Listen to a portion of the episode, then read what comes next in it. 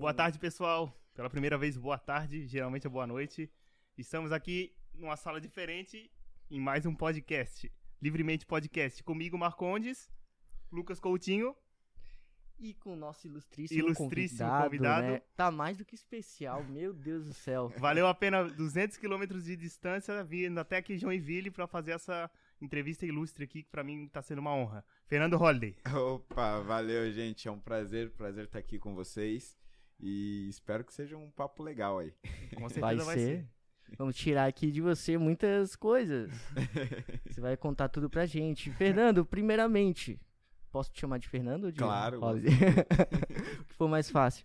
Então, Fernando, fala um pouquinho pra gente quem é você, como você se incluiu aí na política. Pra quem não te conhece, muita gente te conhece, mas sempre tem ali um outro que não. Boa, boa.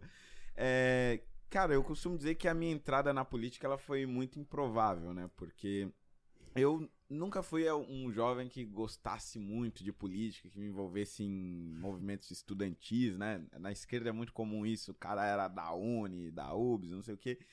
É, eu nunca tive muito isso, mas eu tive um professor na, na minha oitava série, né? Que hoje seria o nono ano, Uhum. que era um professor petista. Né? Hoje acho que ele até se arrepende de ter me incentivado a entrar na política e a discutir política. Mas ah, a gente discutia muito em sala de aula os mais diversos temas políticos. E ali com ele eu comecei a formar os meus primeiros posicionamentos. Sempre contrário ao que ele pensava. Só que ao invés dele né, ficar bravo, tentar me, me, me converter para as ideias dele, Uhum. ele sempre me incentivava a trazer argumentos novos para a sala de aula. E aí fui fazendo isso a cada aula. Ele era um professor de língua portuguesa, então praticamente todo dia eu, eu tinha aula com ele. E aí fazendo isso a cada aula eu fui me inteirando cada vez mais, fui pesquisando cada vez mais sobre política e formei, eh, principalmente por conta das cotas raciais, que é um assunto que eu debato até hoje, formei o meu posicionamento mais à direita. E aí, por conta disso, eu comecei a gravar alguns vídeos ali há um, um ou dois anos Que ano que foi depois. isso, mais ou menos? Isso foi 2010 para 2011. Nossa, o YouTube era um embrião ainda. É, né? exatamente, praticamente não existia. É. E aí em 2014, final de 2014 para 2015, foi a época que eu conheci o MBL e que começaram os protestos pelo impeachment da presidente Dilma que eu ajudei a organizar lá em São Paulo. E aí é quando eu me torno uma figura é, pública, né, uma, uma figura política ali, mas até então era um completo anônimo, né, e, e antes de entrar no MBL eu era um recepcionista de um cursinho pré-vestibular. Quantos anos que tu tinha em 2014? Só pra eu conseguir me situar aqui. Em 2014 eu tinha 18 anos de idade. Tu é de- nascido em que? Só pra eu não ter que fazer conta aqui. Em 96. Ah, mano, dois anos mais novo que eu. Agora você tá com Agora eu, eu Ah, é- fiz 25 anos essa semana. 25 anos. Eu não vou chutar, não vou falar a minha idade aqui. Pô, o cara é político, o cara tá prestes a ser deputado federal. Eu tô aqui começando com o meu projeto, mas vai dar tudo certo, né? Vamos fazer sucesso. Então, sobre o YouTube, ô, Fernando, é, você, da onde veio essa ideia? Você já tinha alguma é, Era tua referência artística? antes, assim, vou, vou gravar e vou postar a minha opinião. Quem, que- quem, quem que existia nessa época falando sobre esse tipo de assunto na internet? Cara, é, é ma- mais um evento improvável, né? Eu, eu- quando eu comecei no meu canal no YouTube, né? O primeiro canal se chamava Inimigos Públicos. Eu comecei junto com o Kim, inclusive. A ideia era não era falar sobre política no sentido de dar a sua opinião política, né? Era falar de maneira bem humorada e tal. E a Uhum. inspiração era o Felipe Neto. Nossa. E aí eu comecei Começou. eu comecei a fazer uns vídeos meio que é, é, tentando trazer os vídeos do Felipe Neto, putaço, xingando todo mundo, É. dedo na cara, caramba, quatro, é, pro meio político, né? Tanto é que esses meus primeiros vídeos eu até escondo, que eu tenho vergonha. Mas ainda estão no ar ainda? Se o cara Não, procura não bem, não? Mais, não, não, não. Ah, talvez outros canais tenham reproduzido, É. né? Não sei, mas é, eu não tenho mais. É, e aí a ideia era isso. Tanto é que no, num primeiro momento, quando eu comecei a gravar os vídeos, o meu nome originalmente era Fernando Silva Bispo, né? A Que é o gente- teu nome de nascença? Isso, É? é? o meu nome de nascença. E aí a gente pensou um- nome diferente, porque Fernando Silva era muito comum, né? O youtuber Fernando Silva, né? Ninguém ia prestar atenção. E Fernando Bispo podendo pensar que era um pastor, É. um padre, alguma coisa do gênero. E aí a gente começou a pensar em nomes diferentes. E aí, por conta dessa referência do Felipe Neto, né? O meu nome de artística, digamos É. assim, quase foi Fernando Fucker, né? Todo mundo Nossa. achou que seria muito bom, Fernando Fucker e tal. E aí a gente, não, acho que né, um público conservador não vai gostar tanto. E aí, eu, procurando lá num livro, a gente achou o nome Holiday. E eu sempre fui muito fã de Billie Holiday, e aí eu adotei o Fernando Ah, Holiday. E depois Olha. que eu fui eleito, eu incluí no, no meu RG mesmo, né? Hoje o meu nome é Fernando Holiday Silva Bispo. Ah, é? Fizesse alteração no registro civil? Fiz, é igual que o Lula. Massa. é, ele também fez? Eu também não sabia. Fez, fez, fez. Pensei que era só o hipocorístico dele. É, então. E, e aí, por conta, por, por conta disso, né? eu contei isso tudo pra dizer que é, a inspiração era o Felipe Neto e a inspiração era fazer um personagem mais ou menos humorístico que falava de política de maneira é, mais enviesada pra direita. Só que aí no E final. sarcástica, irônica, é, aquilo sarcástica, tudo. Irônica. E aí, no final, é, acabei virando um líder político mesmo, né? De, de Daí tu abandonasse ou ainda continuasse com esse projeto B, assim? Não, eu continuei gravando vídeos, mas não mais nesse formato. Aí gravando vídeos sérios mesmo, falando sobre política, dando as minhas opiniões e, e arranjando tretas na internet. Aham.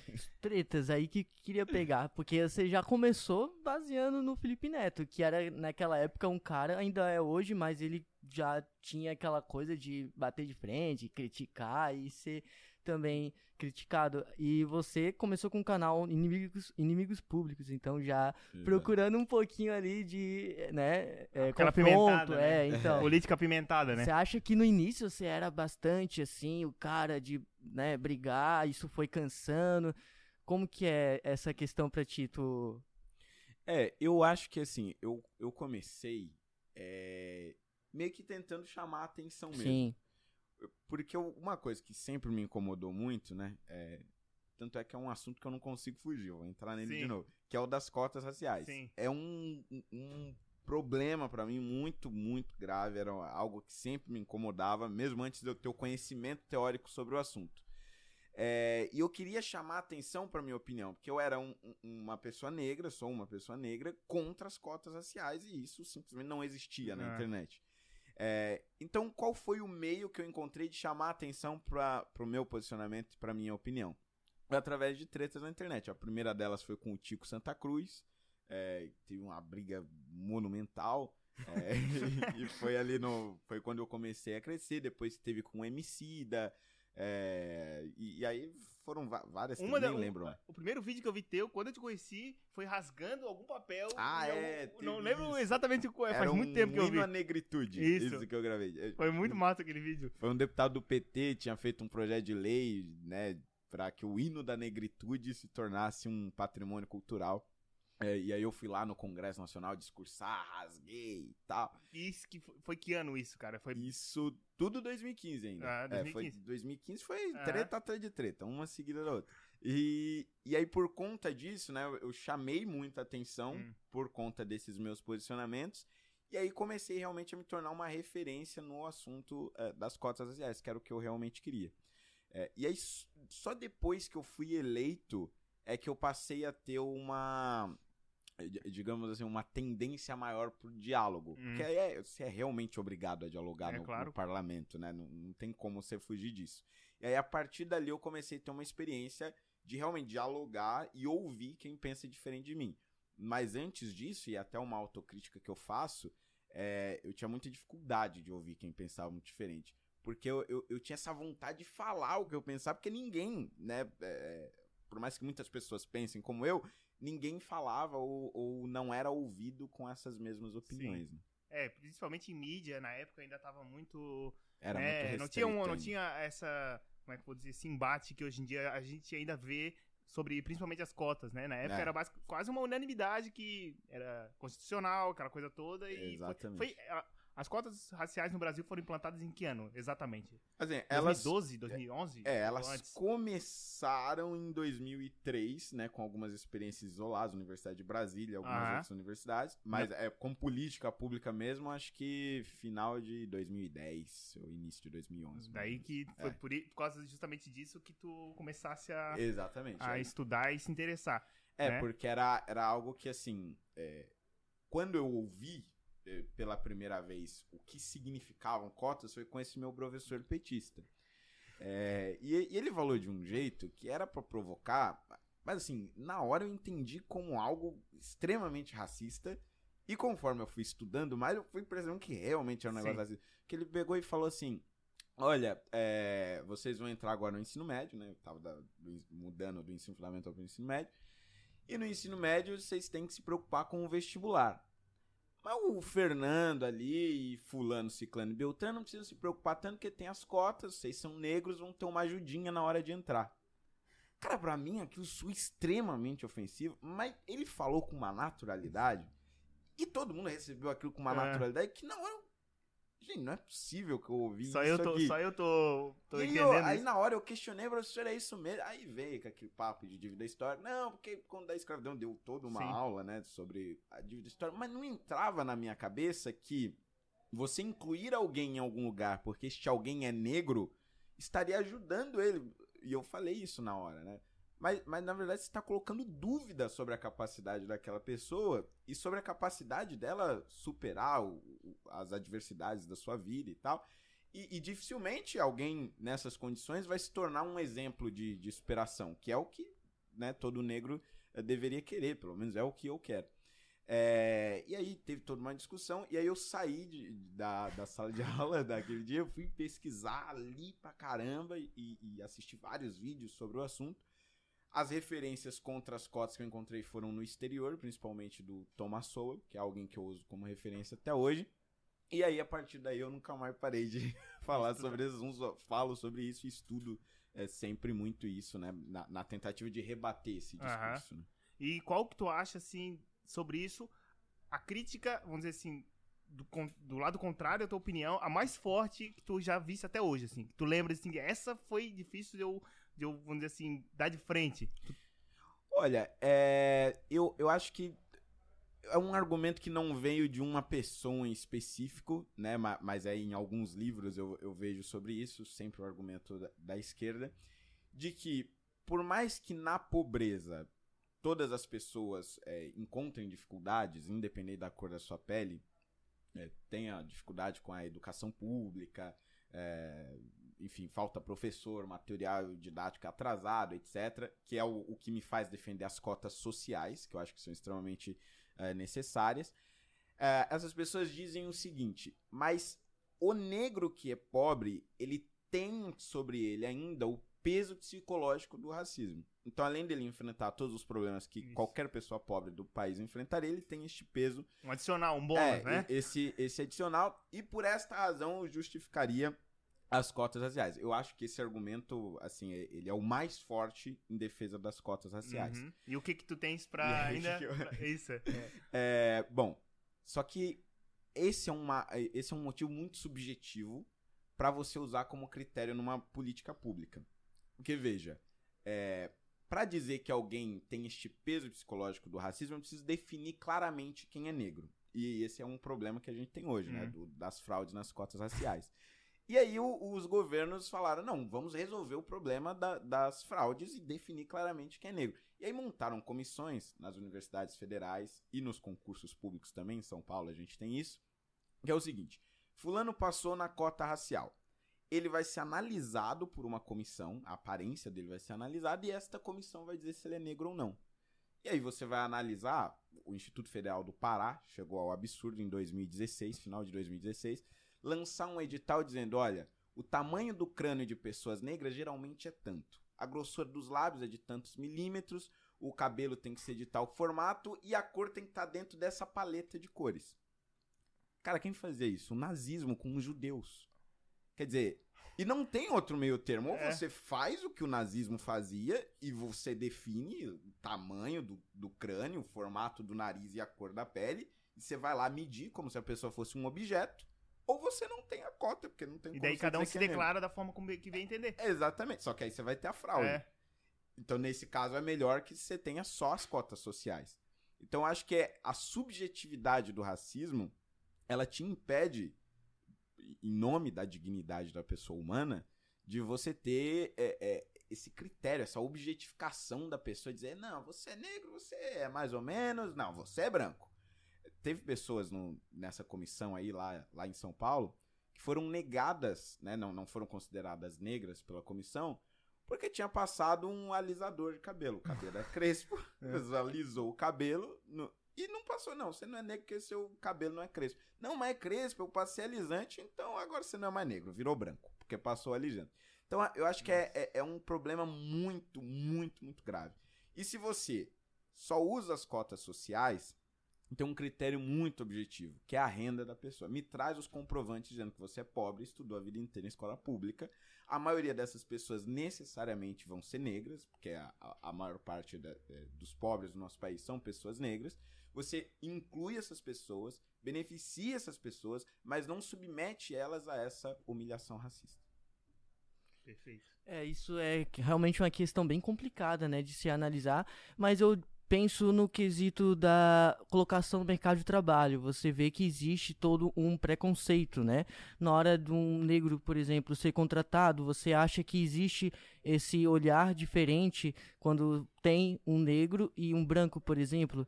Então é necessário que tenha uma política pública que inclua ele é, lá né, nesse local, porque as cotas colocaram de uma certa forma mais negros no na universidade e também no mercado de trabalho. Tanto que a cota é, para o funcionário público ele é necessário justamente por, por, isso, né? Porque mesmo formado, ele ainda precisa, o negro precisa ainda de uma política pública de inclusão ali social, né? É, o que, que, você tem a falar sobre isso? Você acha que faz sentido? Não, eu, eu acho que faz sentido, é, só que o, o, a maneira de se incluir essas pessoas no mercado de trabalho é, eu acho que ela, de forma indireta, passa pelas cotas sociais. Porque qual é o grande problema? É verdade que pessoas negras às vezes não são promovidas ou não conseguem um emprego somente porque são negras, é verdade. Mas existe um, um grande número de pessoas que não são empregadas ou não são promovidas por conta da falta de qualificação profissional. Porque não entraram na universidade, não têm um diploma e tudo mais. Quando uhum. você cria, ou, ou, melhor, quando você amplia o sistema de cotas sociais, como eu disse, naturalmente a maior parte das pessoas beneficiadas serão negras. Então você terá mais pessoas negras qualificadas no mercado. A partir desse momento, você, num, num espaço de tempo, médio e longo prazo, você vai ter mais pessoas negras sendo contratadas e sendo promovidas, apesar do racismo né, que vai impedir tantas outras de entrar. Conforme essas pessoas forem entrando no mercado de trabalho, vai se tornar mais comum você ver pessoas negras em postos de destaque, em lugares de chefia. Conforme essas pessoas negras vão ocupando esses postos, elas também passam a ser os seus respectivos contratantes, né? Contratar outras pessoas sem o preconceito ou sem o racismo influenciando as suas decisões. E aí, de novo, você passa a contratar mais pessoas negras. Então, veja, é, é, eu acho que é uma cadeia de eventos que vai nos levar a isso. E só o tempo vai conseguir só fazer essa, conseguir. essa correção, vamos dizer assim, histórica da, que eles falam tanto, né? Exatamente. Só que aí vem um outro argumento que eu acho muito bom, que é o seguinte. Tá, mas se eu, se eu instituo uma cota racial, eu já vou incluir o negro agora. Não, não vou precisar esperar esta cadeia de eventos. E é verdade, é o que aconteceu, inclusive, com as universidades. E aí, como eu respondo a isso? Bom, a inclusão ela vai existir. Mas o que a gente precisa questionar é, essa inclusão ela também vai ser de qualidade? Quer dizer, esse profissional ele vai ser respeitado? Ou ele só vai ficar lá encostado e, e todo mundo no seu inconsciente dizendo, não, aquele ali só tá ali porque é negro. Isso é o que eu acho que vai acontecer. E eu, eu digo isso não, não só por uma é, por um raciocínio lógico, mas também por dados. O Thomas Sowell ele escreveu o livro Ação Afirmativa ao Redor do Mundo. E ele analisou o resultado de sistema de cotas raciais em diversos países, acho que cinco países. E um dos países que ele analisou era os Estados Unidos. Na época que ele escreveu ainda não, não tinha sido implantado em larga escala no Brasil, né? uhum. né? tinha só em alguns lugares. E aí o que, que ele identificou? Em algumas universidades, em algumas muitas universidades, que tinham um sistema de cotas para contratação, por exemplo, de professores, as grandes pesquisas excluíam sempre professores negros no MIT, na, na Universidade do Texas, na Universidade da Califórnia também isso aconteceu. É, e aí, algumas né, pesquisas indicaram que os professores brancos consideravam os professores negros necessariamente incapazes de participar das pesquisas realmente importantes. Porque o critério principal de contratação dessas pessoas não foi o currículo, mas a cor da pele. E veja, os professores negros contratados ali, a grande maioria eram extremamente capazes, competentes e tinham currículos bons. Mas todo esse currículo era simplesmente ignorado porque o, o meio pelo qual ele foi contratado foi por meio das cotas sociais. Então veja, é hum. aquela velha história de os fins não justificam os meios, né? Você incluiu uma pessoa negra, né, que era capaz, que merecia estar naquele cargo, mas o meio pelo qual ela foi inclusa tirou todo o mérito dela e esses professores é, tiveram que lutar o dobro para participar dessas pesquisas ou simplesmente não participaram. A grande maioria simplesmente foi excluída. Sim. Outra pauta também que você coloca bastante é a do aborto, né? Você se posiciona ao contrário é, um anti-abortista. É, e eu vi uma entrevista tua e achei bem interessante, assim, da tua parte, a questão do é, amadurecimento é, crítico e tal. Você pensava de uma forma e foi amadurecendo e foi adaptando aquela ideia para um momento mais atual, necessário para a sociedade. Então, assim, você tem esse, essa autocrítica bastante, você pensa bastante a respeito, você tá sempre relutando aquela ideia na cabeça, assim, sabe? Você sabe que a qualquer momento pode mudar essa, esse teu pensamento? É, a Olha, formação, tua formação como crítico e principalmente nesses temas super polêmicos, né, que a discussão eu acho que vai ser eterna, né? É verdade. Nunca vai acabar. É verdade. Né? É, em relação, só, só voltando ainda, não, não fugindo da pergunta, mas é, em relação às cotas, por exemplo, meu pensamento ele, ele evoluiu bastante. É, eu, eu, por exemplo, no início era contra qualquer tipo de cota, né? Hoje eu reconheço a uhum. necessidade das cotas sociais, por exemplo. É, e passei a pesquisar muito mais sobre a história do negro no Brasil. É que eu tinha uma leitura hoje muito parecida é, é, com a do Sérgio Camargo, por exemplo, que, que acha que você não tem que estudar a história do negro, né? Todo brasileiro é igual e é isso e estamos aí. Não é bem assim, né? Tem uma história muito particular que precisa é, ser estudada a parte que tem implicações ainda hoje. Sim, claro. É, agora, em relação ao aborto, é, eu acho que tem um, um, problema aí empírico que é o, é o, seguinte. Eu acredito que todo liberal e conservador ele deve sempre é, partir de posições que levem em conta a sua prudência. Ou seja, na dúvida você sempre fica com a opção mais segura, né? Ao invés de, de ir para uma revolução, de, de, mudar tudo de uma vez, você sempre vai é, é, indo pelo caminho mais seguro. Em relação ao aborto, acho que tem um problema aí que é, é, de, de definição, que é o seguinte: a ciência ela não existe para nos dar verdades absolutas. Verdades absolutas são dadas pela religião. A ciência uhum. ela nos diz aquilo que é mais provável, né? E sempre tem aquelas correntes que, que vencem, né? Por um determinado período, né? Teorias mais aceitas e teorias uh, menos aceitas. Em relação ao aborto, como em todas as questões que envolvem a ciência, não existe uma concordância sobre quando começa a vida. Existe aquela corrente que diz que entre 8 e 24 semanas, que é o período que desenvolve o sistema nervoso, existe vida porque há a potencialidade do feto sentir dor. E aí, por conta disso, ali existe vida. Só que aí existe uma outra discordância que é, bom, isso acontece na oitava semana ou só na vigésima quarta ou em alguma semana aí no meio. Aí. aí cada um vai defender uma tese. Aí existem aqueles outros que dizem, não, não, vida mesmo é só depois que nasce. Porque antes disso, ele só pode sobreviver no ventre da mãe. Logo, ele não é uma vida independente. E existem aqueles que dizem o seguinte: não, ele é vida a partir do momento que ele tem um DNA formado. Porque quando ele tem o um DNA, ele se torna único no mundo e é aquilo que vai defini-lo como um ser de direitos. Então, a partir é. daquele momento que você tem o DNA e é aquilo que vai definir a, a vida dele inteira, juridicamente, cientificamente, etc., aquilo que define a vida.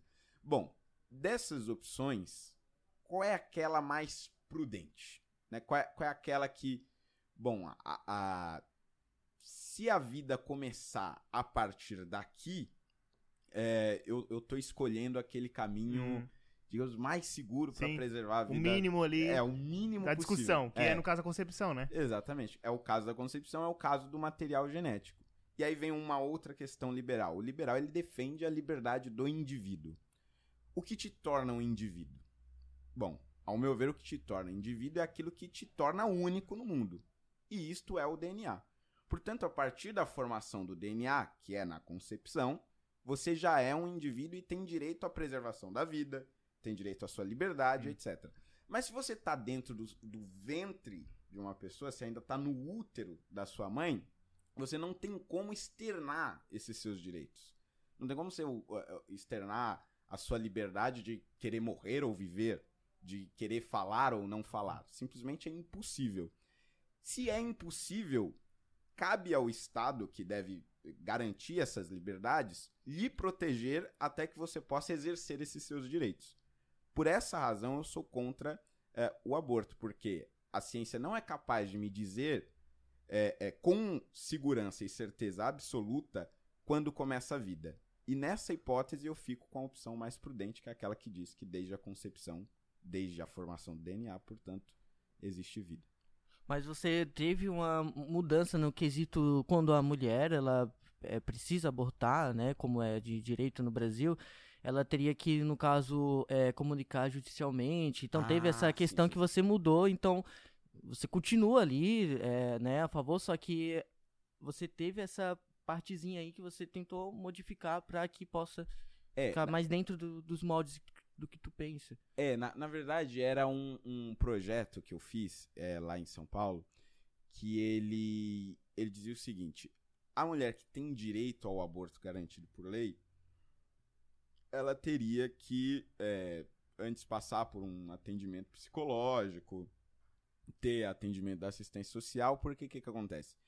Muitas mulheres, às vezes, é, depois de serem estupradas, por exemplo, geralmente é esse o caso, elas abortam, mas depois de um tempo elas acabam entrando em depressão porque elas começam a pensar nas alternativas ao aborto. E, e geralmente, né, essa hipótese, existem algumas associações que fazem esse trabalho, é, da, é dela preservar o feto, ter a criança e dar a adoção, que é o que muitas associações fazem com esse atendimento e tudo mais. Então, então eu fiz um projeto em São Paulo que dizia, olha, então antes da mulher passar por esse procedimento, ela deve ter esse atendimento psicológico, esse atendimento de assistência social. Então, qual era o problema? Eu coloquei deve, uhum. né? Eu ia obrigar a mulher a passar por um atendimento, refletir sobre aquela decisão depois de ter passado por um estupro. E não era essa a intenção. Porque aí eu, eu ia só, na verdade, é, intensificar mais ainda o sofrimento dela. E aí deu uma polêmica enorme, etc. E aí eu voltei atrás em relação a esse projeto, porque na verdade a ideia era só garantir esta, esta opção às mulheres que, por conta própria, solicitassem o serviço. Sim.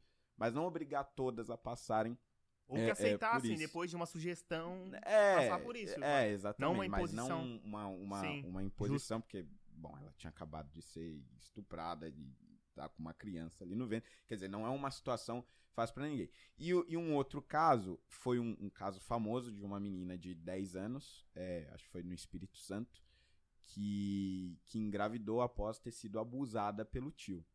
É, e aí muitas pessoas me perguntaram, tá, mas e aí? E nesse caso?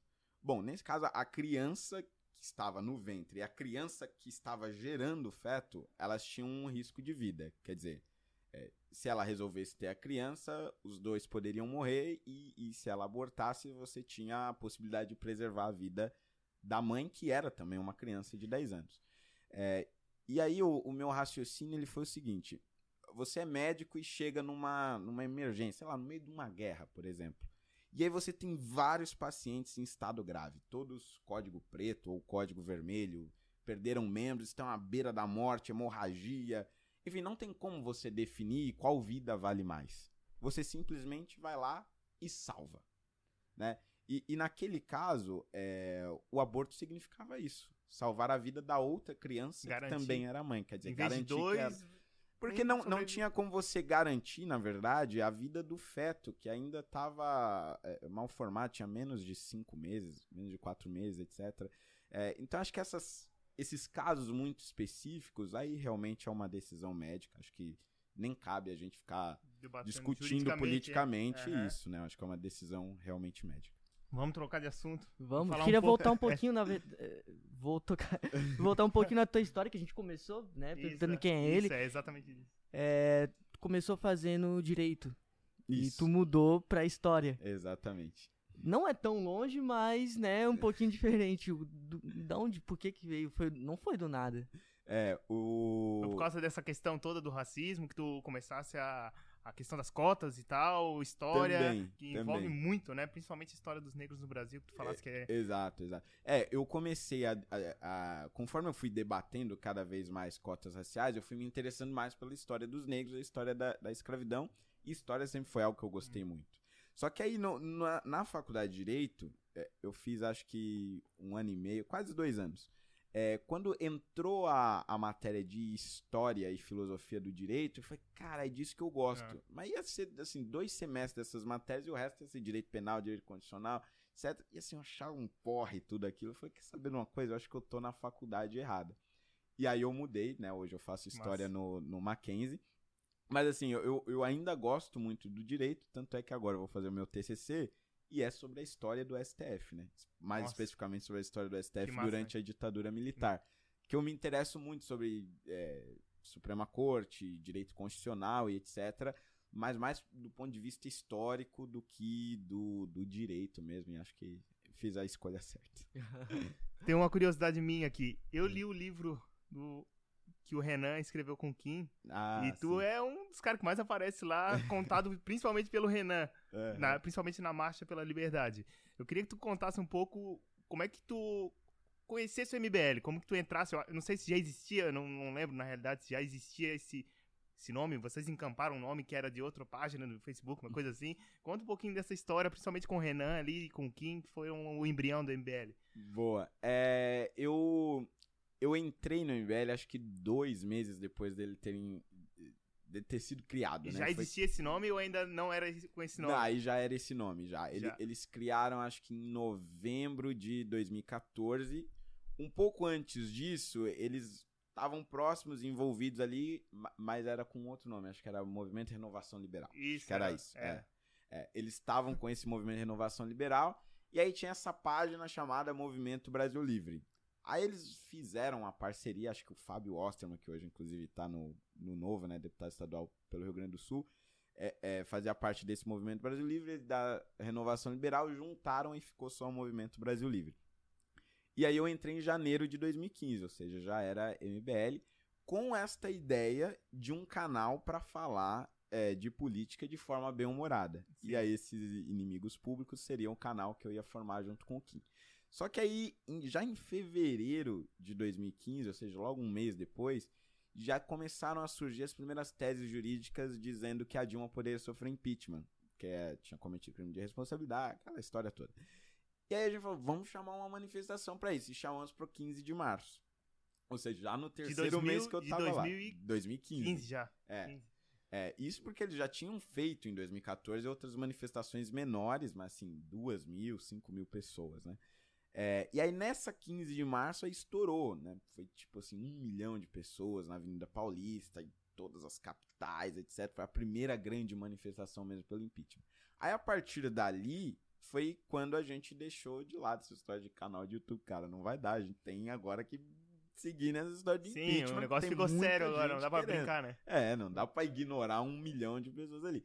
E aí a gente foi nessa toada e o movimento foi crescendo nessa pauta do impeachment. Paralelo a isso, eu, eu fui trilhando esse meu caminho, né, de, de, é, de defesa, não, de, de, de crítica às cotas Uhum. raciais. É, então fui criando uma persona própria aliado à defesa do, do impeachment. E aí nisso a gente fez a Marcha pela Liberdade em a- no final de abril de 2015 até o final de maio. A gente saiu de São Paulo andando 33 dias a pé, ali parando em algumas cidades, né, que as pessoas os recebiam, Eu etc. assisti o documentário também, É, de bola, muito bom. Exatamente. E porque na, naquela época o impeachment tinha caído, assim, né? Poucas pessoas acreditavam e a gente tentou fazer essa marcha para levantar o debate. E ainda no final de 2015 também fizemos o acampamento em frente ao Congresso Nacional por um mês.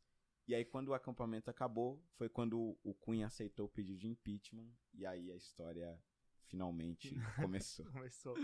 E é, o, a tua história com, com o Kim e com o Renan particular, assim, tu conhecesse primeiro quem deles, assim? Qual foi a pessoa que te levou pro, pro MBL? Foi o Renan. foi o Renan. É, eu tinha gravado um vídeo é, criticando. Eu já tinha gravado vários. Eu vídeos, lembro que né? eles tinham um quartel-generalzinho lá, numa sala, e isso. daí tu fosse lá. Essa história aí que eu queria ouvir de ti, principalmente, porque eu li no livro, mas eu não sei se ela realmente é daquela forma como foi contada.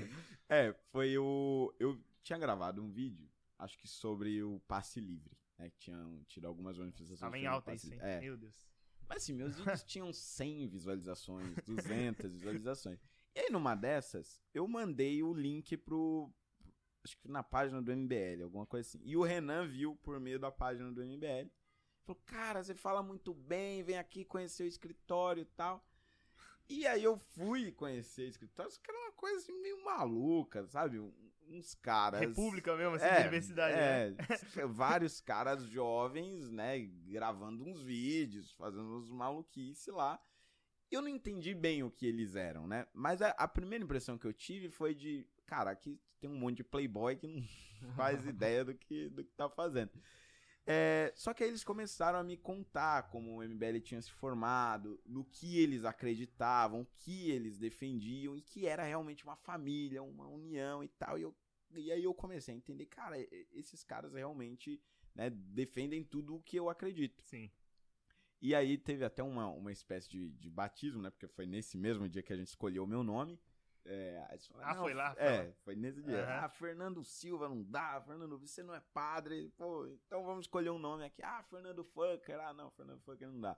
Ah, Fernando Holliday. Aí quando escolheram Fernando Holliday, é, a gente fez lá uma, uma espécie de batismo. Eu tive que tomar café com energético.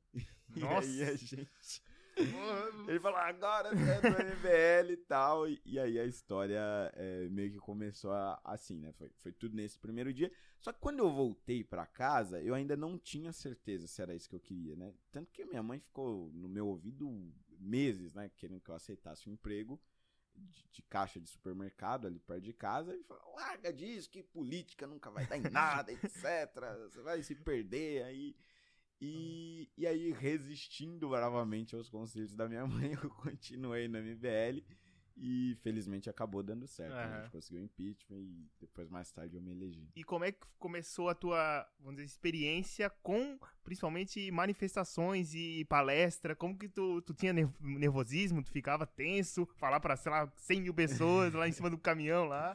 Cara, foi essa, essa primeira manifestação do 15 de março foi a primeira manifestação que eu participei na vida e foi a primeira vez que eu falei em público na vida. Meu Deus, já pra... É. Quantos, quantos, É. quantos milhões que deu? Tinha um milhão de Um pessoas milhão na de pessoas, na Avenida Paulista. Segundo o Datafolha, devia ter 500 mil pessoas. É. Mas sendo um milhão ou 500 mil, É, pra mim muita tanto gente, faz. é muita gente. pra caramba.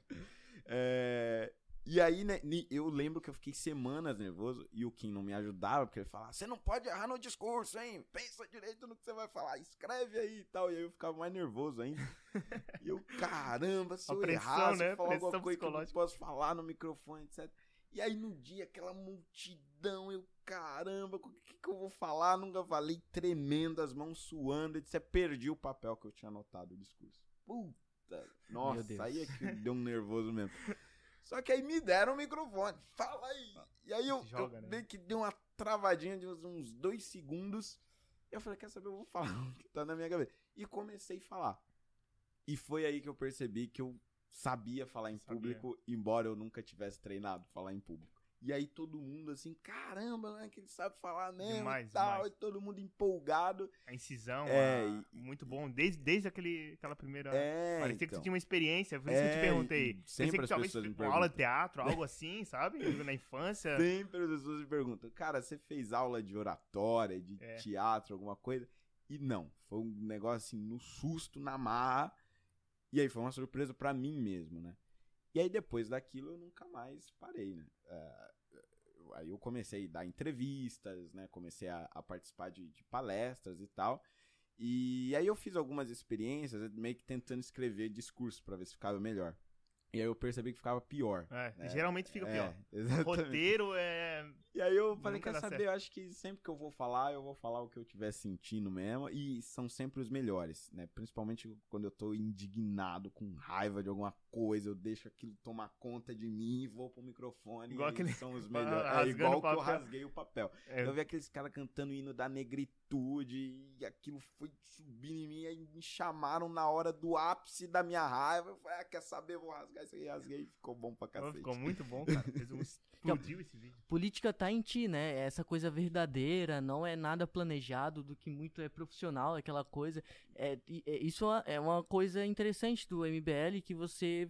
É, é, isso veio em ti, né, naturalmente. E falta bastante isso, né? É verdade, é verdade. Eu, é, uma coisa que eu percebi, principalmente depois que eu entrei é, como vereador, é que boa parte né, da indignação que a gente vê em muitos políticos é, é um negócio fingido, né? Tipo, é, só, é só com propósito X, né? É, o cara tá Consigo. de boa tomando um café, aí de repente você sobe na tribuna e te xinga a ponto dele. O que diabo é isso? Como se fosse uma comigo. profissão é. e, e depois ele sai e te cumprimenta depois. Né? Eu demorei pra me acostumar uma atuação com isso. mesmo, é, né? Porque pra mim era sempre muito verdadeiro, né? É, aí eu demorei pra me acostumar com isso.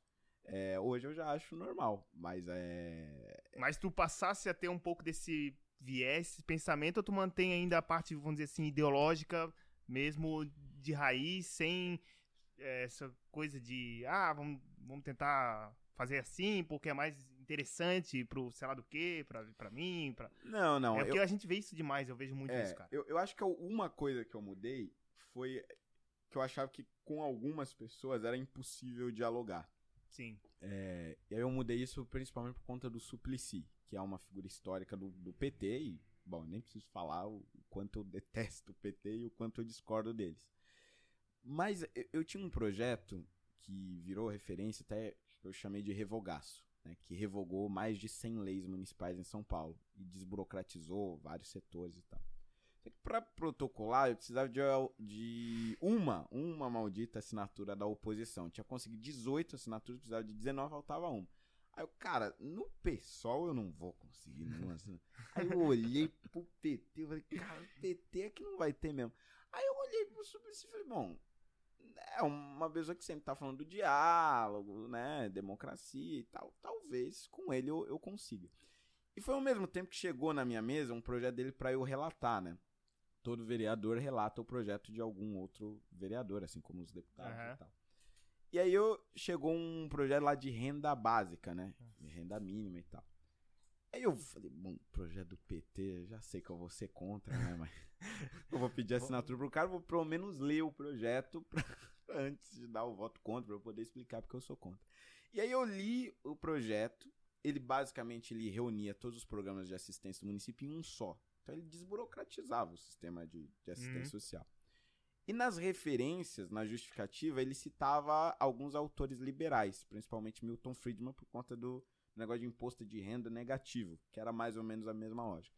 Eu, pô, ele tá citando um autor liberal, desburocratizando a assistência social no município. Não é tão ruim. Aliás, não é ruim, né? Aí eu fui no gabinete dele para tirar dúvidas sobre o, o, projeto. E aí todo mundo meio assustado, né? A assessoria inteira cercou ele como se eu fosse atacar o homem, alguma coisa assim. É... E aí eu, eu falei, ó, oh, essa é a situação tal, eu vim aqui entender melhor o projeto. E aí vocês devem imaginar que ele fala bem devagar. Né? Cheguei lá às seis da tarde, aí ele pegou e falou assim, vou te contar a história do renda básica. Eu, caramba, ah, aí, aí ele começou comprar tudo... um energético. É.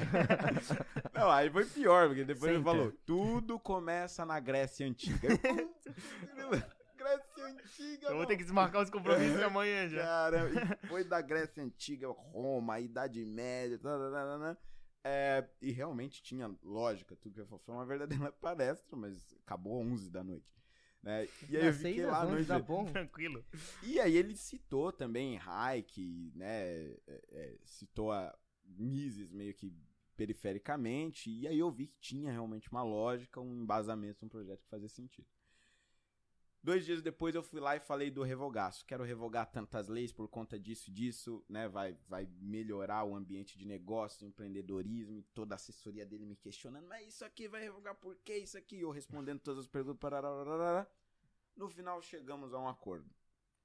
Ele concordava com o meu revogaço, concordava que era bom, assinou, consegui a assinatura que eu precisava. E eu concordava que a renda básica era boa e, e dei o parecer é, favorável para continuar.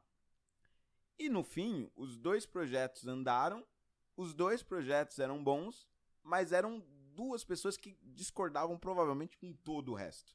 Né? Então, é, é, eu acho que se Mas- tem alguma coisa que eu mudei no exercício do mandato, foi isso. Nossa, muito massa. O de, bom, vamos pelo menos ouvir Uhum. o que, que o outro tem a dizer, porque talvez ele, em alguma coisa a gente acabe concordando. É, se você me perguntar, teve outros exemplos disso com o PT com o Brasil? Não, não teve. É o Não, único, é por isso que eu conto. Pô, Mas, pô, Ah, mas é- viu um, ah, pelo mas é- menos. Mas né? eu acho que é bom pra abrir um pouco a mente, sabe? É, não tem esse negócio aí. É.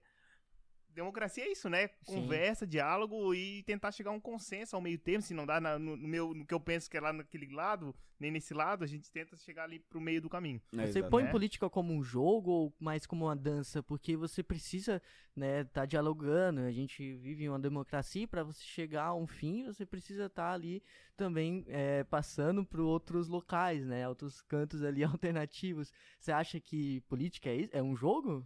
É, é, de, de fato, porque é, se tem a- essa coisa de, de você ter que perambular por lugares que você nunca andou, né? Conversar com pessoas que talvez em outras situações você não conversaria. é, mas também tem muito a regra do jogo no dia a dia, que é o tal do regimento interno. É. Que, assim, teve coisas que eu consegui impedir de passar somente porque eu conhecia o regimento. E se eu não conhecesse, teria passado e eu não Você ia nem ter percebido. Eu ia ver É. depois que já estava aprovado, já estava é, rolando. Então, no dia a dia tem muito essas pequenas coisas do jogo, das artimanhas, da articulação, que você tem que estar sempre esperto. Então, acho que é, é um pouco disso. Às vezes é dança, às vezes é jogo. Vezes. E você se elegeu com 20 anos, né? Isso, 20 exatamente. anos de idade. E você se elegeu pelo, pelo Democratas, Isso, isso. É. Era do né? bem. Isso, aí você... é, é, foi quantos? 40? 48 mil votos. Como que é isso na tua cabeça de um jovem de 20 anos? 20 anos eu lembro no meu Instagram, acho que tinha 200 e poucos seguidores. Nossa, Caramba. tá legal. tá massa. Como que é isso na tua cabeça? Sobe a autoestima ou é Cara, a mais a responsabilidade? Pô, tem qua- 40 mil pessoas, né, que tá Essa, essa em pergunta mim. a gente fez pro Chris Lan É. e foi, a resposta dele foi show também. Não apresentamos É. o Chris Lan, né, pra que... A gente apresentou ele, ele sabe que... O pessoal sabe que ele tá aqui? É, depois a gente vira a câmera no final, nos mostrar os bastidores aqui do nosso, nosso público no final. Mas conta então como é que. Primeiro, como é que tu falasse assim, ó, eu vou me candidatar? Eu acho que essa pergunta a gente não fez ainda e tu ainda não, Ah, é não verdade. chegasse nesse assunto. Quem, quem te induziu ou foi tudo da tua própria cabeça? Ó, acho que é isso que eu quero. Não, eu nunca tinha pensado em me candidatar. É, é- Fosse o, primeiro, realmente- fosse o primeiro mandatário da história do MBL, né? Isso, isso, é a exatamente, realidade. Depois exatamente. que veio o Kim junto com o Arthur na, na casadinha que eles chamaram É. na época, nem lembro como é era. Mas o, o. O Renan, principalmente, foi quem me incentivou a me candidatar. Porque eu, eu nunca tinha pensado nisso, né? O meu plano mesmo, você fala, ah, Holiday, a- ali naquela época dos protestos da Dilma em 2015, né? Muita gente fala, ah, já pensavam em se É. candidatar desde lá. Se pensasse também, acho que não teria nada de errado. É. Mas o que eu queria mesmo era ser um youtuber famoso. Queria ser o Felipe Neto. É. Disse, né. É, mas aí, no- no- nessa batalha toda pelo impeachment, a gente percebeu que era muito difícil encontrar deputados que acreditassem no que a gente acreditava. Eram raríssimos.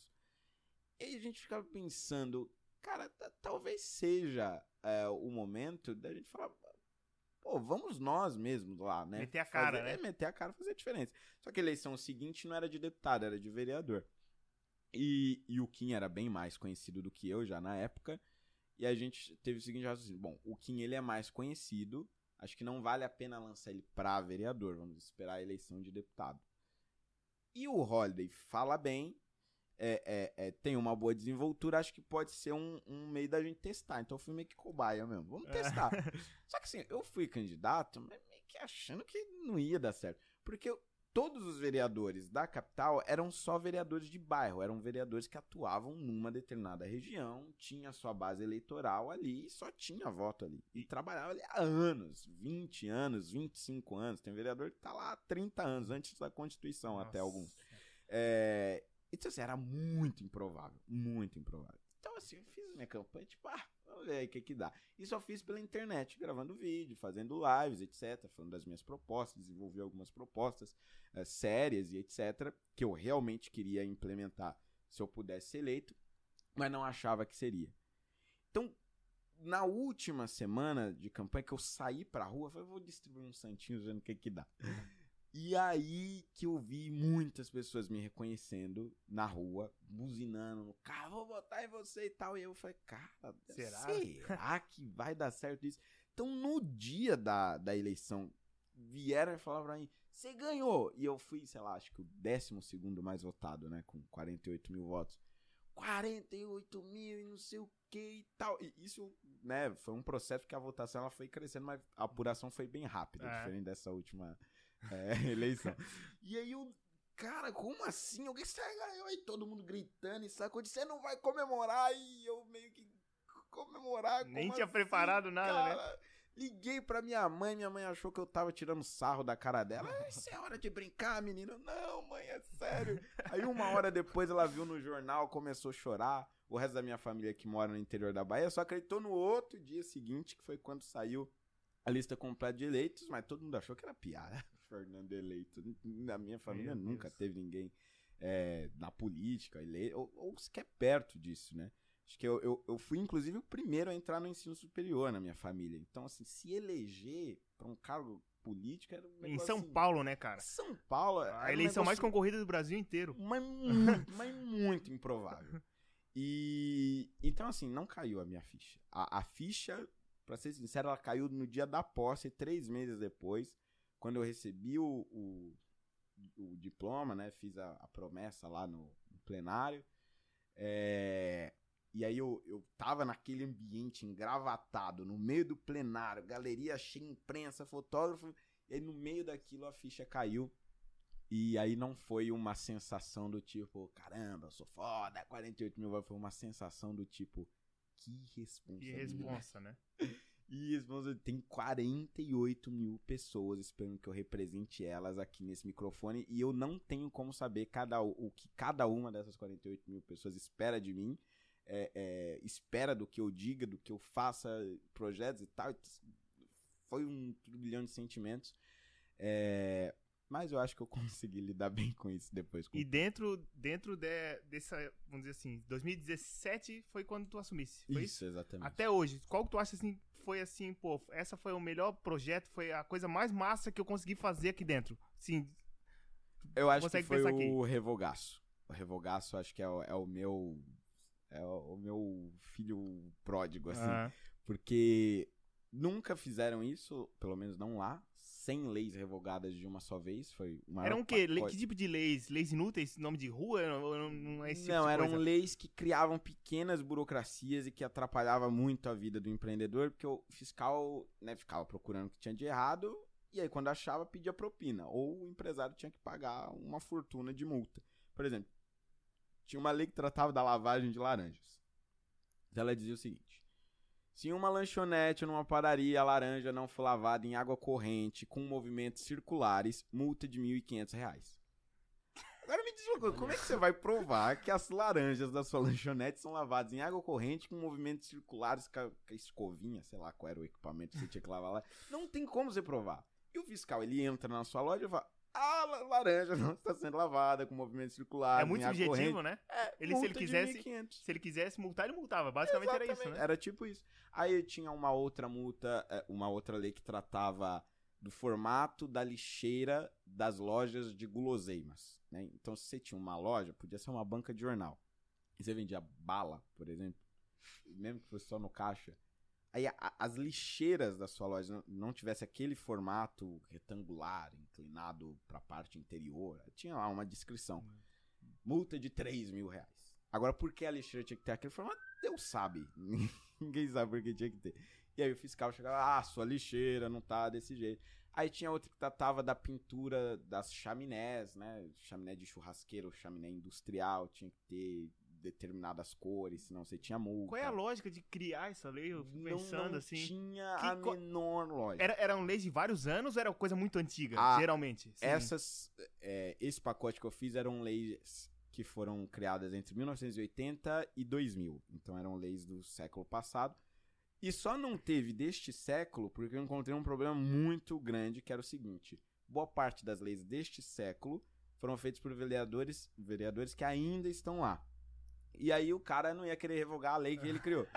mas, mas tinha várias. Mas ainda várias, tem. Mas então é, tu tá dizendo que ainda existem muita, ainda Tem existe. muito que, o que a gente conquistar ali, né? muitas, muitas, muitas leis. tu- Então eram leis assim que, que os comerciantes vinham me reclamar constantemente. Então a gente foi fazendo esse estudo, essa limpeza, fomos reunindo elas numa lista, pra você ter ideia, originalmente, como a gente fez eh, século XX e século XXI, tinham 1.500 leis para serem revogadas. Mas por conta desse problema do vereador, ah, é a Ah. minha lei, é a lei do meu tio, é a lei do meu pai, não sei o quê. Foi julgando, julgando, julgando. Ah, daí só a gente ficou. revogou 120 leis, 115 leis, alguma coisa assim. E como é que tu conseguisse fazer essa pesquisa e encontrar, assim. eh, Essas leis são eh, potencialmente eh, burocráticas, inúteis. Ah, e foi um trabalho da minha Deve ter equipe, sido- né? É, sozinho não... E- Mas foram oito meses. Ah, né? sim, eu Foram imagino. oito meses é, da minha equipe fazendo esse estudo é, e vendo também a probabilidade de, de aprovar, porque a gente fez 1.500, mas já sabendo que ia ter que abrir mão de muitas, Sim, né? Então, com certeza. a- Sempre assim. 100 aí que a gente conseguiu revogar, pouco mais de 100, a gente já sabia que essas eram certeza. Mas muitas outras a gente colocou tentando, mas não deu. Não deu, né? Tu já sabias, né? É, é. Já, já tinha, era assim, muito provável que não ia essa, dar. tra- essa trava aí de. É, tinha umas que eram do presidente da Câmara, do líder do governo. Aí não dá, o cara é muito influente, você você não consegue passar. E, pra cri... e na época de criação dessas leis, tu acha por que, que eles vieram com isso na cabeça? Com algum interesse, vamos dizer assim, não tão ético, não tão Olha, nobre? Eu acho que pode ser, al- alguns casos talvez seja isso, né? Interesses escusos. Mas acho que tem muito caso que é o seguinte, que é um problema da imprensa, inclusive. Que é medir a eficiência do vereador pela quantidade de leis que ele aprova. Hum, Só por números, né? É. E, então, assim, os jornais, eles nem dão valor para as leis que os vereadores aprovam, mas dão valor por número. Então, eu acho que o cara ele se sente na obrigação de sempre estar aprovando alguma lei. E aí ele fica inventando essas barbaridades, entendeu? É, agora, se você olhar para a quantidade de leis que eu aprovei, foram poucas. Por quê? Porque eu não, não dou nome de rua, nome de praça, não dou homenagem pra fulano, pra, pra ciclano, mas foram leis, assim, bem trabalhadas e objetivas. É, esse do revogaço, por exemplo, que revogou mais de 100 leis. A quebra do monopólio na poda de árvore, o cara não poderia podar uma árvore dentro de casa, né, que tivesse na propriedade privada dele, teria que esperar a prefeitura. A gente conseguiu mudar isso. Agora teve o Estatuto da Desburocratização, que dispensa a autenticação de documentos para qualquer procedimento Ah, na prefeitura. As É, postagens só. Então, assim, são projetos que realmente têm algum Sem impacto. mérito, né? Agora, se eu me importasse com o número de projetos, aí eu tava ferrado. Se tu quisesse, na realidade, fazer uma lei pra revogar cada uma daquelas lá, É, tu conseguiria também. Exatamente, um eu número- vou fazer Ó, um- 100 leis. Aí né? eu aprovei 100 projetos. Ah. Mas não, uma só pra resolver o problema. Acho que no Exatamente. fim das contas tem que ser assim, né? E tua reeleição aí foi demais, né? Foi mais de 60 mil. É, foi, eu fiz 48 mil na primeira e aí fiz 67 nessa, né? quase 20 mil votos a mais. Numa eleição que a maioria reduziu, né? Porque muita gente não foi votar e tal. É.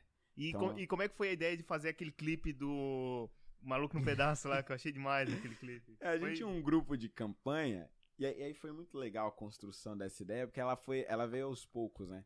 Alguém falou, acho que a gente devia fazer uma paródia pra campanha.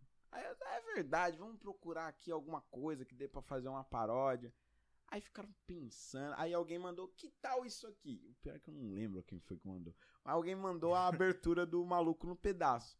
Aí quando mandaram, aí eu acho que as pessoas foram assistir, aí foram surgindo várias ideias. Caramba, essa cena pode ser isso, isso, isso e aquilo, não sei o quê. Ah, caramba, então é essa paródia. E aí foram montando a letra. O, o Renan é- é muito bom em montar a letra, boa parte da letra. Ele, foi- ele foi toca fez. violão, guitarra? É, ele exatamente. músico, ele era né? compositor É. e tal. E aí é, foi, foi feito em várias mãos, mas, mas ele que fez a estrutura, né, da, da letra, compôs ali. E, ah, vamos gravar. E aí estruturamos as cenas e aí eu fui gravar num, num estúdio. E eu não sei cantar, né? É, então deram uma tratada na minha voz ali. Deram um melodyne no alto é, tune lá. senão não ia dar muito certo. e aí a gente pegou e falou: quer saber? É, fala aí que você vai lançar carreira de rapper. Porque o negócio é o seguinte: se der certo isso aí, você vai gravar outros clipes, outras músicas e vamos ver no que que dá. E aí eu, eu meio que lancei isso, a Folha deu a notícia. Aí o Emicida começou a me xingar por conta disso, fez alguns tweets criticando, deu uma polêmica do caramba. Então acho que tudo isso ajudou também Ajudou na divulgação do, do, do clipe. E aí foi um sucesso, né, absurdo.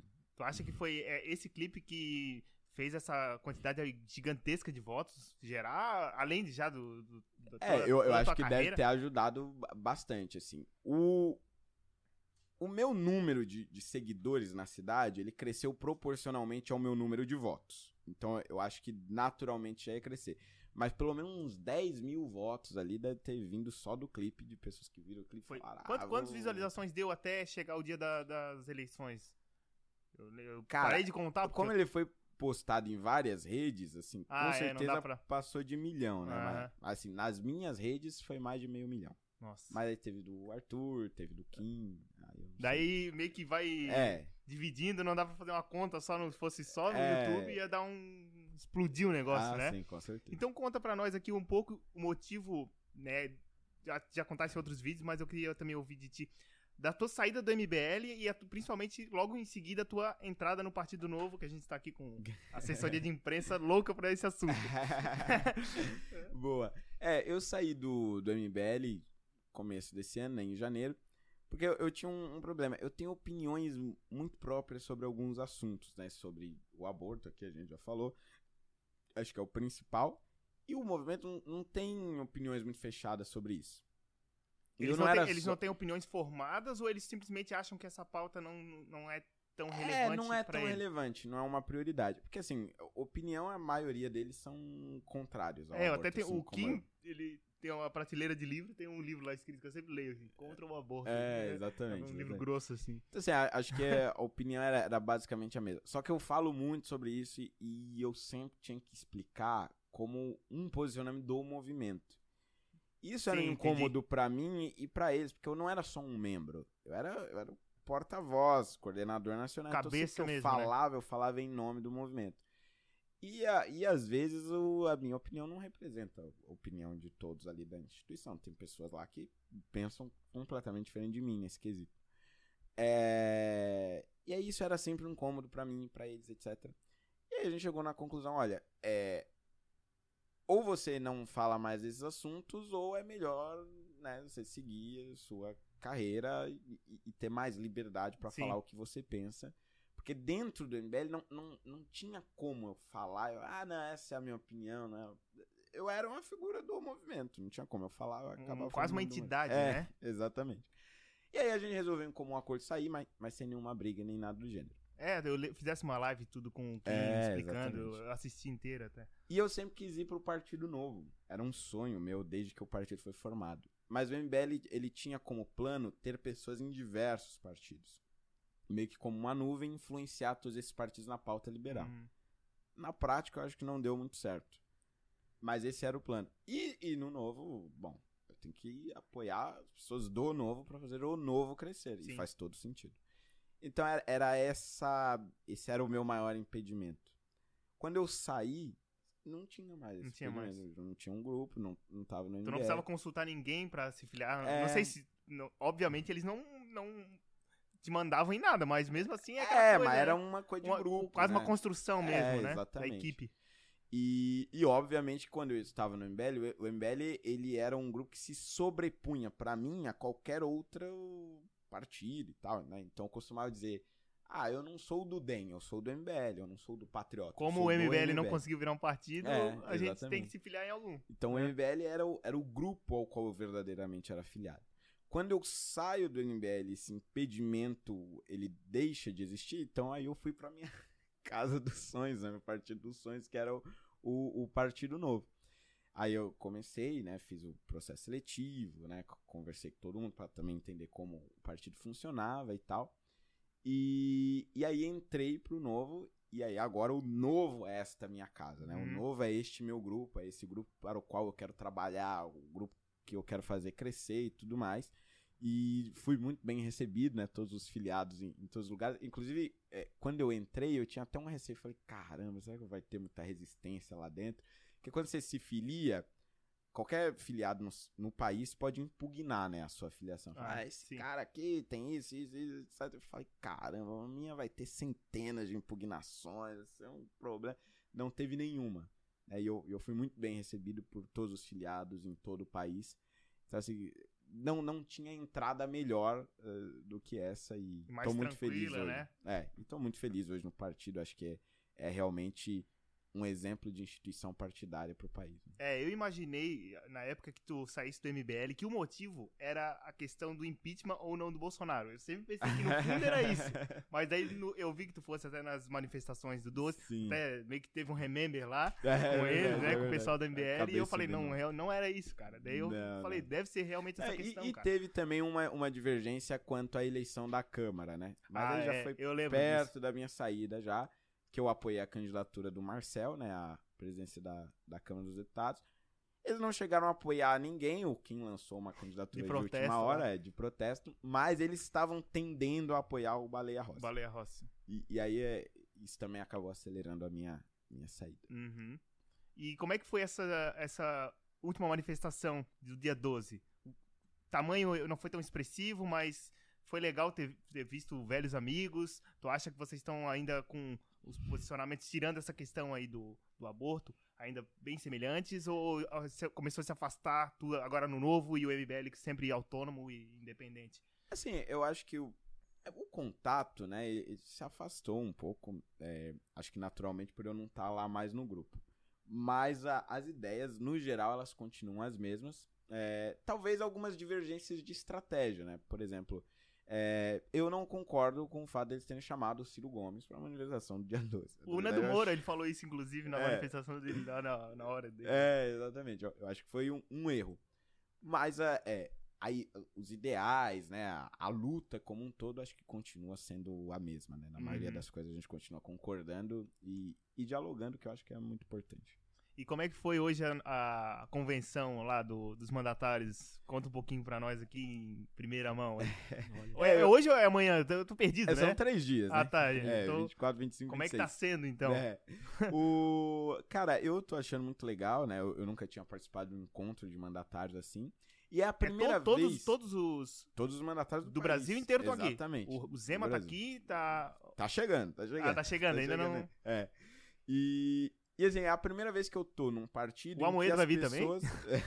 não sei. Não sabe, não? Não. É, Ah, ah, tá. é, dos Ah, mandatários, tá. é verdade. O, mas o, a primeira vez que eu tô num partido em que as pessoas, elas realmente estão é, em torno de uma ideia. É porque, por exemplo, eu já participei de encontros do DEM e do Patriota. Mas eram encontros... Era pra falar de, de- de cargo, sabe? Apoiar o governo X, Y, Z, Aquela em troca do quê? Palavra politicagem. né? É, era Clássica, né? politicagem. Aqui não, aqui nós estamos reunidos para tratar de, de ideias, né? De, de pensar o país, o futuro do país, Brasil. projeto de país. Então, assim, cara, isso pra mim é, é espetacular, né? E, e ter todas essas pessoas fazendo a diferença nos seus municípios, ou em Brasília, ou nos seus estados, é, e trazendo essa experiência, fazendo essa troca de experiências. Acho que é um negócio único, assim, tá sendo uma experiência magnífica. É, e não. E eu acho que, tirando. Eu, eu sempre falo isso, né? A gente vê os partidos de esquerda defendendo ideias. Exato. Mas os partidos de centro e centro-direita. Não É tem só ideia, cara. politicagem. Não tem ideia. É, exatamente. né? E eu acho isso muito ruim, cara. Exatamente. Porque é só acelerar, vamos me coligar com isso pra fazer isso, pra conseguir mais votos aqui, pra conseguir aquela questão da- do- dos votos proporcionais, pra conseguir tal, eleger tal pessoa. E eu acho isso não, isso não ajuda ninguém, cara. É. Isso só atrasa. Não, inclusive, eu acho que o novo acaba sendo um exemplo, né, para os outros partidos nesse sentido, né? É, eu acho que tem al- alguns partidos, inclusive, estão tentando imitar o Isso. novo é, nisso. Acho que o, o Podemos talvez seja o maior exemplo disso, que era mais um partido centrão e que depois da criação do novo vem meio que tentando, né, se aproximar ah, desse, desse modelo. E acho que isso vai acabar contaminando o cenário político, pelo menos é o que eu espero, né? Que mais pessoas, mais Sim, não, partidos tem- tem né, se contaminem aí com esse modelo de, de gestão partidária. Porque, resumindo a história, isso é ser centrão, né? É. Centrão é ter, vamos dizer assim, se ir pra um caminho onde o, mais vantajoso é o que eu vou assumir. Ah, agora tal pauta é a do momento, vamos lá. É, Por isso que a questão da época do impeachment da Dilma foi uma, uma corrida pra conseguir pra, pesadelo. pra- e fa- e fazer a, o, vamos dizer assim, o Brasil inteiro pressionar. Eles vão por- pela pressão e pelo. Muito pela- daquele jogo político que a gente Sim, é. já falou Não, também. não que não, de se- não que não tenha que ter isso, mas eu acho Sim. que isso não pode ser. Isso não pode definir o partido, É, exato. né? Porque basicamente os partidos no Brasil são definidos só por isso. exato. E já É. que a gente chegou agora nesse momento e a questão agora que não tem como não tocar, né? É, nosso presidente, dá um- fala um pouquinho que, que, que- por que, que ele não deve ser presidente novamente do Brasil? Ou deve, né? Não sei.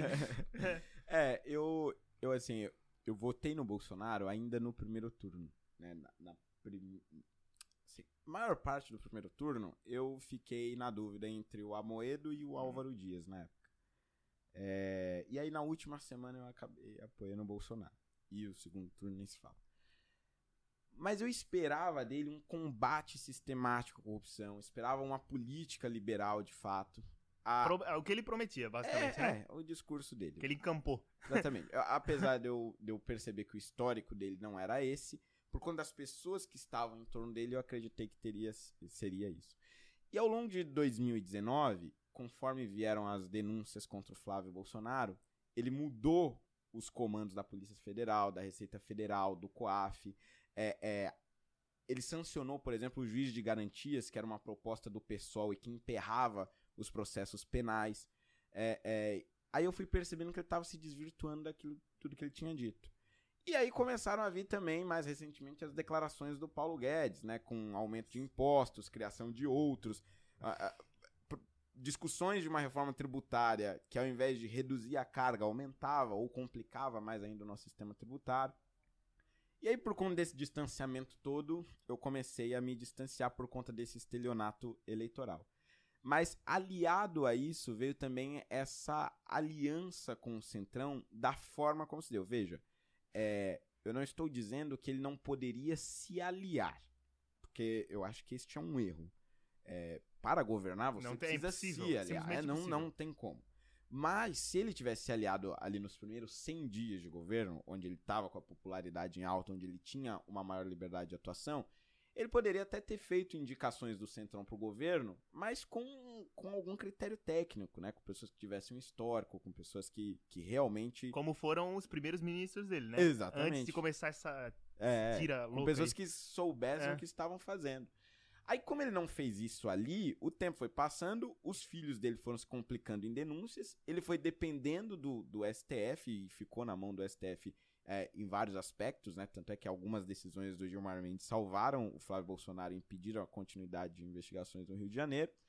E, paralelo a isso, também ficou na mão do Centrão no, no Congresso. E aí começou a liberar emendas mais do que o Temer, que era um cara do Centrão, que estava na presidência. E precisava disso porque ele tava enro- enroscado com um Exatamente, o cara que quase caiu, né, por conta de denúncias da, da PGE, não liberou tantas emendas quanto ele.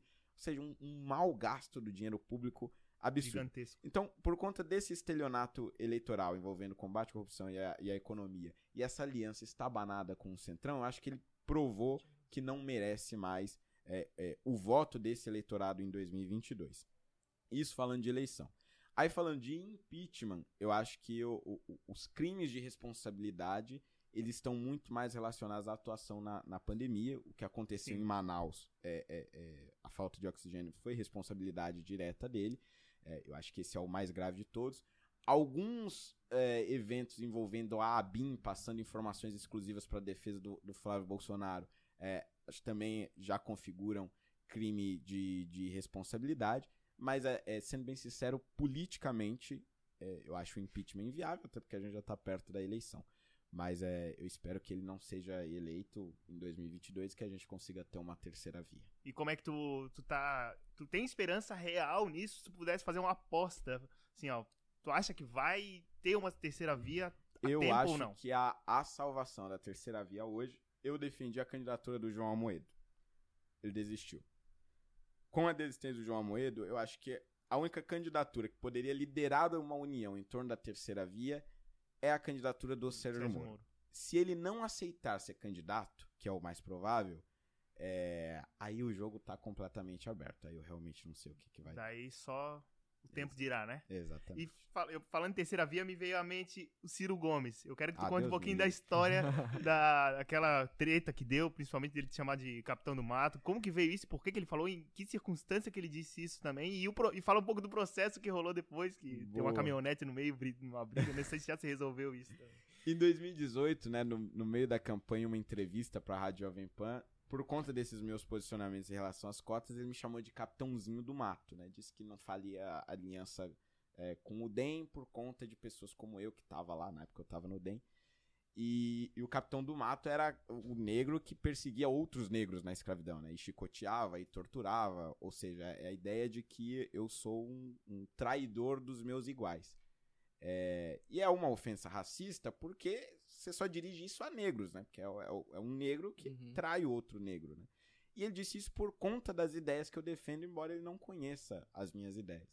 E aí eu processei ele por conta disso. Ele foi condenado em primeira e segunda instância a me pagar na época 48 mil reais. Hoje com os juros já deve estar em quase 80 mil. Nossa. Não me pagou, fugiu né, de pagar, penhorei uma conta que ele deixou só 50 centavos, aí depois fui atrás de outra conta, só tinha um real, aí ficou fugindo de Tá, pagar. ele, e logo ele não tem, não tem nada no nome dele, basicamente? Tem. Resumindo a história? Tem, ó, a gente foi lá no imposto de renda dele e fomos atrás dessas contas que tinham 100 mil, 200 mil reais, e de repente na hora de executar tinha um real. Ele, ele sumia com o dinheiro, mandava pra conta da irmã, da mãe, não sei. Aí penhoramos um, um carro, uma Hilux. Aí o oficial de justiça foi lá avaliar a Hilux. Sumiu, foi pro desmanche, foi roubada. Não sabe o que aconteceu. Aí agora nós penhoramos um Elantra dele. E aí estamos esperando o oficial de justiça ir lá Agora pegar o vai. Elantra. Agora acho que vai. Meu Deus. Há dois, tr- três anos nessa confusão toda. aí. Terrível. É, Mas vamos ver. Vamos ver o que, que dá. Então, fala aí um pouco da tua. Fazer uma conclusão aqui, que já estamos esgotando o tempo. Eu preciso do banheiro. É. Só, só resume. O grande Resume, problema da gente, né? resume aí, assim, o que que tu acha? Eu sei que é uma pergunta muito ampla e difícil de falar, mas assim, ger- geral, geral, de uma forma geral, o que que tu acha que o Brasil tá precisando pra gente conseguir ser competitivo no mundo e crescer como nação mesmo? Porque a gente tá patinando aí desde que Brasil é Brasil e não vamos pra frente, cara. Pelo menos, né, não majoritariamente. O que que tu acha assim, pô, eu acho que a gente tá precisando de mais isso, cara. Cara, eu acho que, assim, o essencial agora seria uma reforma administrativa para que a gente consiga transformar a lógica do funcionalismo público, é, é, que é um, um problema que emperra muito o nosso país, aliado a uma reforma tributária, que, que é essencial para a gente atrair investimentos externos, principalmente agora, depois de tudo que a gente passou com essa pandemia, com perda de empregos, com a economia em, em, em frangalhos. Acho que sem uma simplificação tributária, é, é, mais do que até a redução da carga tributária, a simplificação Hum. acho que ela vai ser ah, ah, essencial.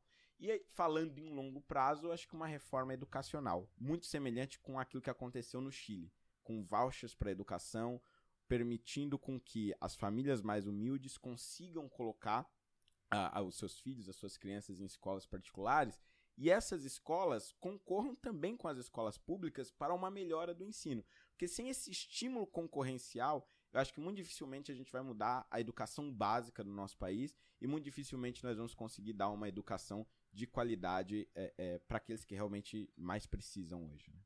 É, porque eu acho que a educação é tudo, cara. Exatamente. A gente tem a importância da segurança, da saúde, mas sem a educação, e a educação é um, é um problema, porque não vem agora, né? É, Ah, o resultado. É, é, de, de long, longo. médio e longo prazo. Ah, e tem mais um, um detalhe, né? A, a pirâmide hoje ela é invertida. Nós investimos muito mais proporcionalmente no ensino superior federal e estadual do que no ensino básico, por exemplo, que é muito mais essencial, muito mais precário e, e muito mais essencial é, para essas pessoas, né, ma- mais pobres e mais humildes, que não conseguem entrar nas, nas universidades, nas melhores universidades do nosso país, sem nenhum estímulo, como as cotas, por exemplo.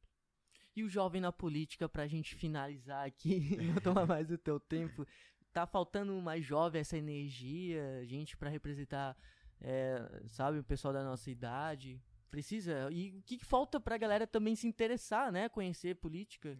Cara, eu, eu acho que, assim, algo que tá melhorando muito isso é, são as redes sociais, né? Eu acho que Uhum. discutir política nas redes sociais tem atraído cada vez mais os jovens, tem incentivado os jovens a, a, a se, a se filiar em partidos políticos e a participar realmente. E acho que o caminho vai, vai ser esse mesmo, acho que não tem muito segredo.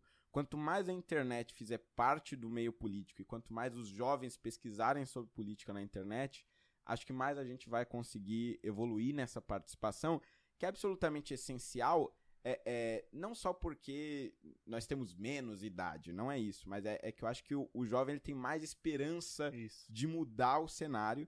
E essa É menos esperança- conformado com a realidade, talvez. Exatamente, energia. menos conformado. É. E essa energia, essa esperança faz com que as coisas realmente aconteçam. E, e aqueles caras que já estão há muito tempo na política, às vezes até têm boas intenções, acreditam em boas ideias, mas já viram tanta coisa errada e, e, e- e- fracassaram, né? Porque na É. política a gente fracassa em, em muitas missões, que já não tem mais esperança não tem de mais mudar esperança, nada. exato. É, então acho que isso, isso faz a diferença. E fora a política, Fernando, o que, eh, o que você gosta de fazer? Você ouve música? Dá tempo de ouvir música? Ah, eu gosto de ir num barzinho, tomar uma cervejinha. toma cerveja? Antes da pandemia eu ia muito embalada, né? Espero poder voltar.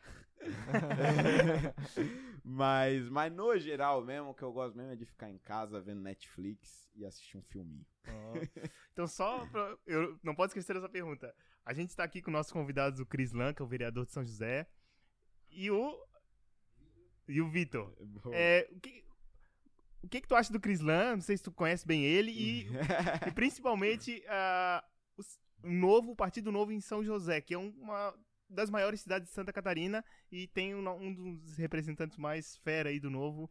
Alô, lá, São José. é, São José. que é, no caso, a minha Representando. cidade, inclusive do nosso podcast. Boa. É, o Vitor eu, eu, eu conheci hoje, mas o trabalho do Crislan eu já conhecia. E eu, eu acho, assim, que ele tem feito um excelente trabalho. Eu acho que o grande desafio, né, dos vereadores que não estão em cidades é, da capital é conseguir passar é, essa ideologia liberal com um grande sucesso. E acho que a própria eleição do, do Crislan acaba é, representando isso. Porque para mim, em São Paulo, é muito mais fácil né, eu gravar um vídeo e, e- e passar as minhas ideias liberais, porque a, a eleição ela acaba sendo muito semelhante às eleições nacionais, Sim, que sim. costuma já ter esse Ah. debate, né? Agora, nessas eleições mais locais, em São José, por exemplo, que não é a, a- a capital, é mais difícil, então o desafio é maior. Então acho que esse trabalho eh, eh, de formiguinha ali, levando essas ideias para E dentro é de da, mérito da mesmo. Câmara É, Municipal o de Cris Lan mérito. comentou bastante sobre isso, porque Exato. a gente não vê esse- tipo de debate em âmbito municipal, geralmente. A gente só vê aquela, ah, vou asfaltar a rua e fazer É, coisa. exatamente. É, é o o telhado colégio, da creche, isso. é o asfalto da rua. Então, a- acho que é- isso é realmente muito importante, porque é- é- são nessas É a cidades, base, né? É no a base pra tu chegar nesse- nessas Exatamente. pequenas reformas que são necessárias. Sem, sem você fazer essas transformações nos municípios, é, fica muito difícil você levar esse debate a nível nacional, porque as pessoas simplesmente não entendem. Agora, se você já começa né, com este debate, com esse trabalho dentro da Câmara Municipal, aí fica mais fácil. Então, fechou. Valeu. Cara, muito obrigado aí por Valeu, uma excelente conversa. Ficamos por aqui com mais um Livremente Podcast. Um abraço. Obrigado, galera.